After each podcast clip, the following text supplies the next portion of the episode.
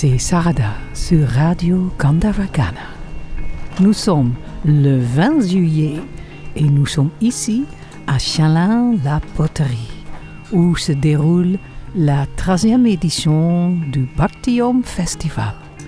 Quatre jours de kirtan, de bhajan, de chant mantra, de pratique du yoga, des conférences thématiques et d'ateliers sonores, mais aussi la restauration indienne végétarienne, la boutique Bhakti Om, beaucoup, beaucoup de stands et Radio Gandhavagana est là, spécialement pour vous, chers auditeurs, pour que vous croquiez la Bhakti en pleine joie. Nous sommes ici avec Bhakta Jagarini, puissant inspiration dans les différentes traditions du bouddhisme, du chamanisme et de l'hindouisme. Elle est une dévote de Paramahamsa Sri Swami Vishwananda et, en tant que bhakta, elle chante quotidiennement les noms divins autour du kirtan et anime des ateliers de chant. Libérez le pouvoir de votre voix. Leçon primale. Bonjour Jagarini. Et bonjour Jagorudev. C'est une joie de écouter chanter et une joie d'avoir ici pour nos auditeurs à l'autre côté des antennes. Dis-moi, que signifie le Bhakti Yoga pour toi? Bhakti Yoga, en fait, c'est euh, le chemin de la dévotion. Et euh, en fait, c'est vraiment euh, nous rappeler qui nous sommes, que nous sommes vraiment des êtres divins, que nous sommes au service de, l'amour. Et justement, ce festival, c'est pour honorer cet amour et, de, se, de réunir notre façon de d'aimer, d'aimer, d'aimer la vie et de faire grandir cet amour. Car la- l'amour dévotionnel, c'est un amour qui grandit, qui grandit tout le temps. Et comment le chemin des kirtans a-t-il commencé pour toi? À quel âge? Comment tu as trouvé ce chemin? Alors, euh, j'ai découvert les mantras, j'avais 20 ans, et c'était dans le milieu du bouddhisme. En fait, je cherchais un- une voie qui me permettait de, de gérer mes émotions. En fait, je sentais que j'avais beaucoup d'émotions et, et comme les, les voies classiques, c'était pas suffisant. J'ai rencontré le bouddhisme et j'ai commencé mon premier mantra. C'était le mantra de la compassion. Et euh, c'était lors d'un rituel. Et euh, quand j'ai pratiqué, euh, au bout d'une demi-heure, j'ai ressenti vraiment le pouvoir du mantra. Ça a agi dans mon niveau de mon cœur, mais le cœur, l'organe. J'ai ressenti comme des abeilles ou des, fourmillements ou des abeilles dans mon cœur. Et je sentais ce pouvoir du mantra qui guérissait mon cœur. Et, j'ai pleuré, j'ai pleuré, j'ai pleuré. Ça, ça a été ma première expérience et j'ai vu à quel point le, voilà, les, noms divins, les mantras, c'est vraiment un chemin, un raccourci pour pouvoir euh, se libérer, se purifier et notamment se rencontrer aussi. Nous allons écouter maintenant un fragment de.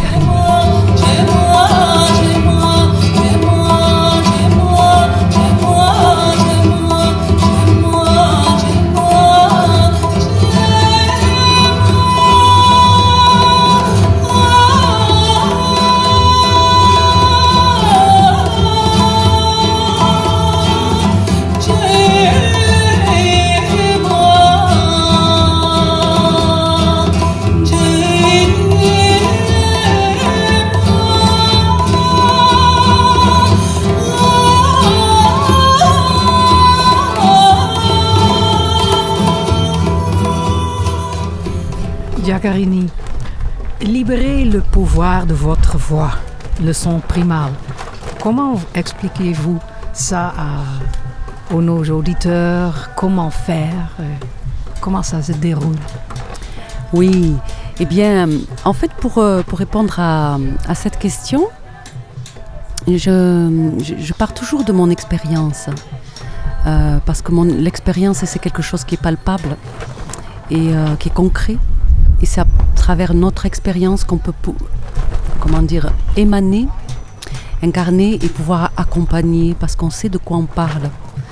Et quand j'étais petite, euh, je faisais des sons à la voix, je parlais très peu et les sons m'accompagnaient et me permettaient de m'évader. C'était des sons particuliers. Mes parents croyaient que j'étais folle.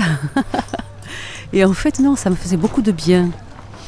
Et c'était comme un sorte de, maître, hein, euh, un maître ou un tuteur qui me permettait de, montrer, euh, de me montrer en fait euh, que je pouvais m'évader à travers le son, que je pouvais trouver refuge et notamment me faire du bien.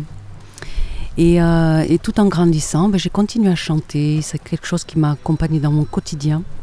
Et j'ai vu à quel point après ça a développé cette envie de pouvoir communiquer avec moi, avec l'autre. Ça m'a donné ce goût juste en faisant des sons avec la voix, mais instinctif. C'était très instinctif et, et, naturel. Et puis petit à petit, enfant, je, je me rappelle à la récréation à l'école, on me disait s'il te plaît, s'il te plaît, est-ce que tu pourrais chanter pour nous parce que tu nous fais du bien? Et je me disais waouh, mais si je peux faire du bien comme ça, mais, mais pourquoi eux ils font pas pareil?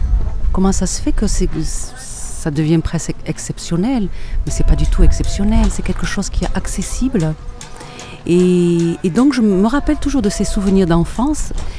Et ces souvenirs-là m'ont mené à me dire, mais en fait, euh, l'être humain est coupé de, sa, de son essence naturelle, de sa spontanéité, de son, de son authenticité.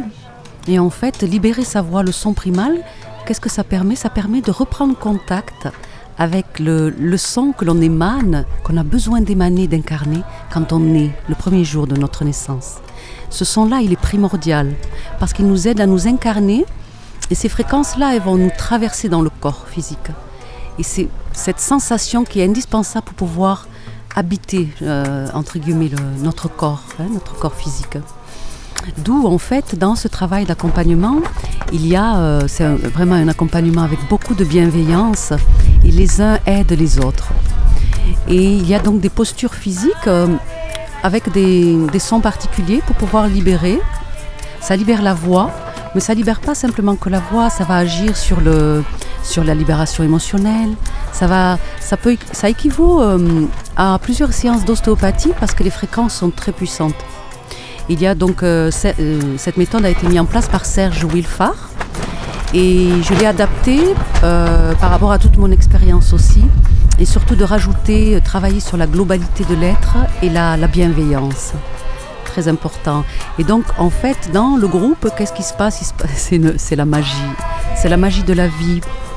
En fait, euh, moi, je suis simplement là pour accompagner, pour écouter, pour ressentir comment les sons passent. Et je vais orienter. Mais après tout, le travail, c'est le travail se fait dans le groupe.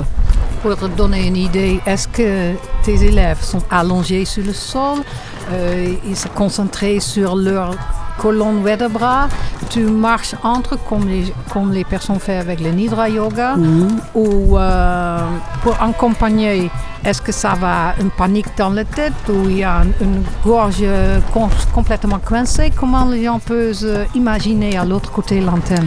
Oui, oui, c'est une bonne question parce que c'est souvent des, questions que peuvent se poser les personnes avant de s'engager dans, le stage. Et, euh, en fait, pendant tout le, stage dure une euh, un week-end. Donc il est conseillé de faire quatre sessions. Et quatre, en fait, c'est vraiment la structure. Et c'est par expérience, c'est au bout de quatre sessions qu'on sent vraiment davantage les bienfaits. Euh, pendant tout le stage, en fait, il y a beaucoup, on accorde le corps. On prépare le terrain d'abord. On prépare, on prépare. Donc il va y avoir ben, des pranayamas, de libération du souffle, de libération de, l'aspect musculaire, du psoas. On va vraiment travailler pour accorder le mieux possible et libérer aussi ben, des charges émotionnelles, donc des besoins d'exprimer des choses selon ce qui est évoqué. Euh, le groupe il se constitue euh, en fonction ben, des, des, sujets communs à libérer notamment. Et ensuite, ce sont des postures physiques bien particulières. Donc elles peuvent être euh, accroupies, elles peuvent être debout.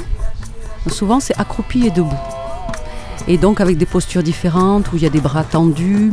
Et donc, qu'est-ce que ça va faire? Ces postures, elles vont ramener le, comment on peut appeler ça, les résistances.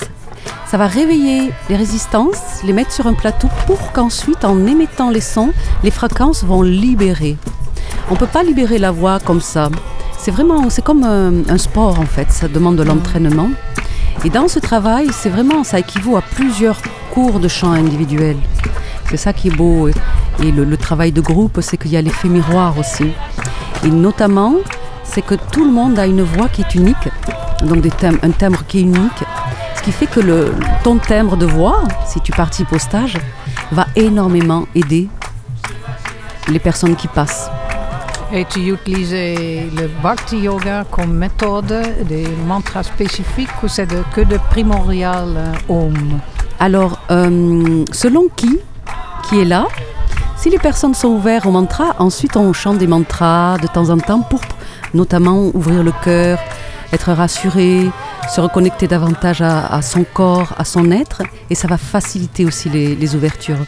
Parce que les mantras, ce sont des chants en sanskrit, et cette langue, c'est une langue mère, on retrouve vraiment tous les sons, on dit qu'il y a tous les sons dedans. Euh, mais voilà, je m'adapte. En fonction des personnes qu'il y a, il y a toujours cette adaptation. Et je demande à toutes les personnes de me, me faire une sorte d'état de lieu aussi de- du corps physique. S'il y a eu des accidents, s'il y a eu des soucis physiques, pour aussi adapter l'accompagnement. Ouais, c'est pas toute seule pour les élèves qui veulent devenir un chanteur, mais c'est pour libérer peut-être aussi psychologiquement une chose de leur vie pour continuer, passer les pages. J'aime bien tout ça. Et je crois ça, c'est vraiment un vrai Bhakti Yoga pour aider une personne développée pareil. Pour dernière question, qu'est-ce que votre message à nos auditeurs? Le message, il est simple et c'est euh, un message en, en fait. le- les, les bhajans, en fait, je me suis mise à chanter beaucoup, beaucoup depuis six ans, c'est-à-dire depuis que j'ai rencontré mon, mon sadguru, c'est mon, mon maître, Paramamsa Shri Swami Vishwananda. Et euh, en fait, c'est simplement just love, Just love. juste l'amour. Merci beaucoup. Nous allons écouter maintenant un très bel mantra Giaccherini. Un, un. Komt u uit.